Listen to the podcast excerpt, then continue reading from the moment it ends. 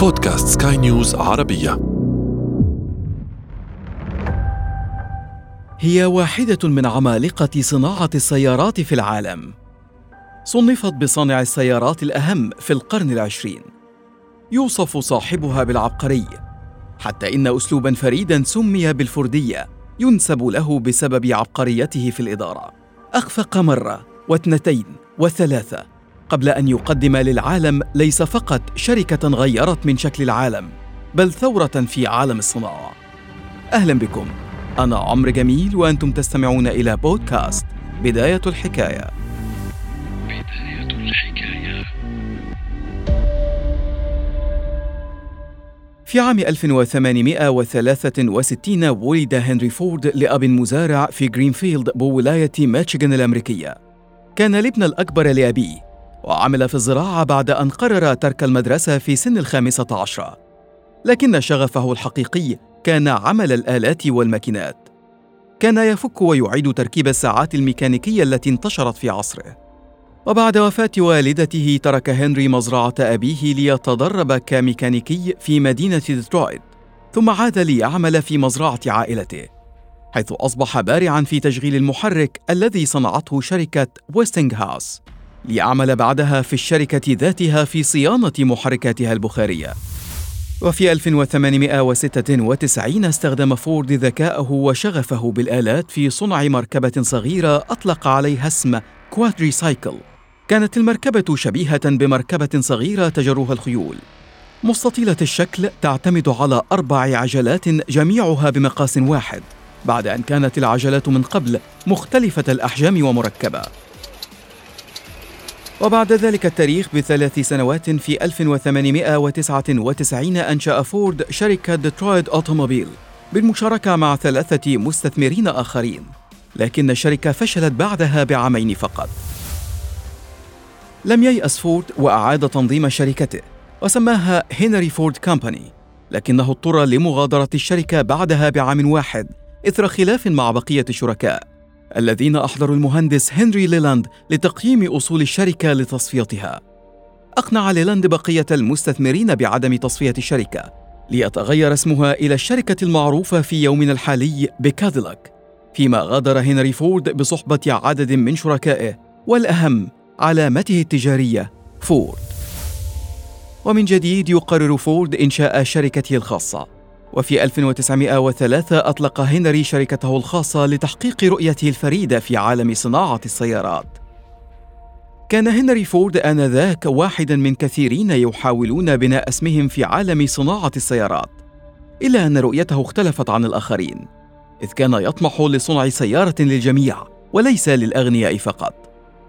طرح أولى سياراته التي سميت موديل A لم يخترعها لكنه كان أول من أنتجها بثمن معقول يناسب الطبقة الوسطى في مجتمع أمريكا الشمالية وبسعر بلغ 750 دولارا. قادت فلسفة هنري تلك لتحقيق ثورة في عالم المواصلات. تسببت في بدء إنشاء الوكالات في أمريكا الشمالية والمدن الرئيسية حول العالم وأصبح هنري فورد من أثرى وأشهر رجال العالم. لكن شركة فورد واجهت مشاكل تتعلق بعدم قدرتها على تلبية الطلب الكبير على سياراتها. اعتمدت الشركة من خلال مصنعها في مدينة ديترويت على مكونات تصنعها شركات أخرى. كما عملت مجموعات مكونة من عاملين أو ثلاثة عمال على تجميع كل هذه المكونات معا لإنتاج السيارة.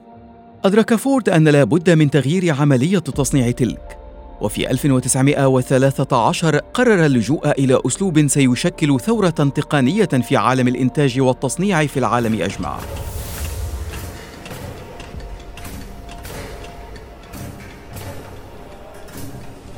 استغل فورد براءة اختراع تقدم بها رانسم أولتس معتمدة على ما عرف بخطوط التجميع.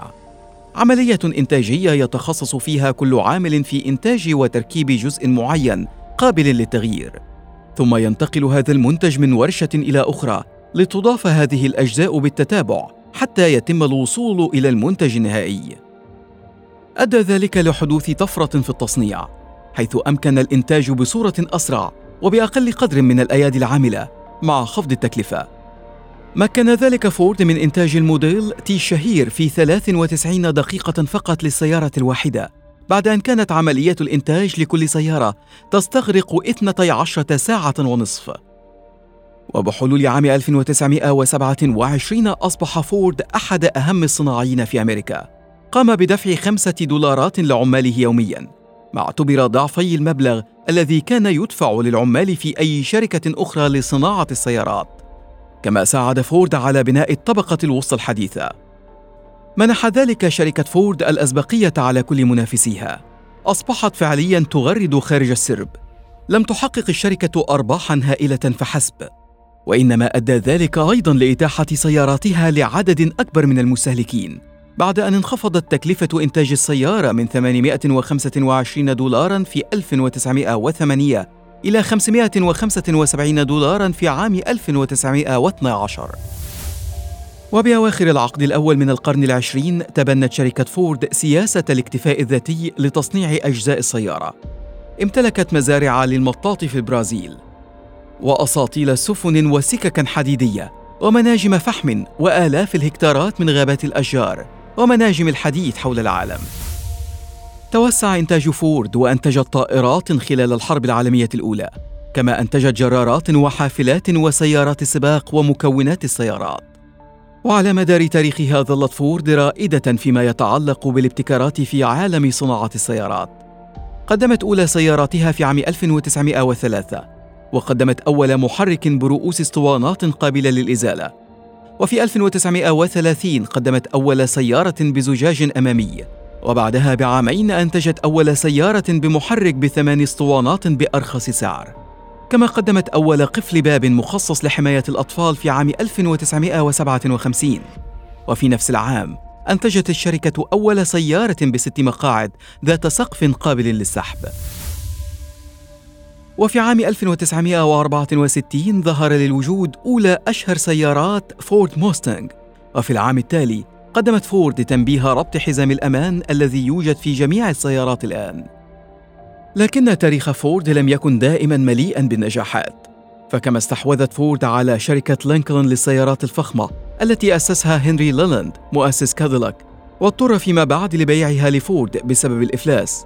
أنشأت فورد أيضا شركة ميركوري التي تم إيقافها بسبب قلة المبيعات.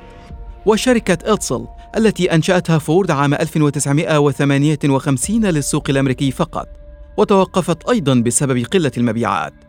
وشركة ميركر التي كانت تجلب إنتاجات شركة فورد أوروبا للسوق الأمريكي ولم تقدم إلا سيارتين فقط. وفي 1989 استحوذت فورد أيضا على شركة جاكوار لاندروفر البريطانية التي لم تحقق أي أرباح لفورد فتم بيعها لشركة تاتا الهندية في عام 2008 كما استحوذت فورد على شركة أستون مارتن ثم تم بيعها إلى شركة برود درايف البريطانية في عام 2007 وحتى شركة فولفو التي استحوذت عليها فورد في عام 1999 اضطرت لبيعها في عام 2010 بسبب الخسائر. لكن حتى مع كل هذه الكبوات والخسائر فقد وصفت مجلة فوربس شركة فورد بأنها الشركة الصناعية الأهم في تاريخ الولايات المتحدة خلال القرن العشرين. أختير طراز سيارتها القديمة تي للفوز بلقب سيارة القرن.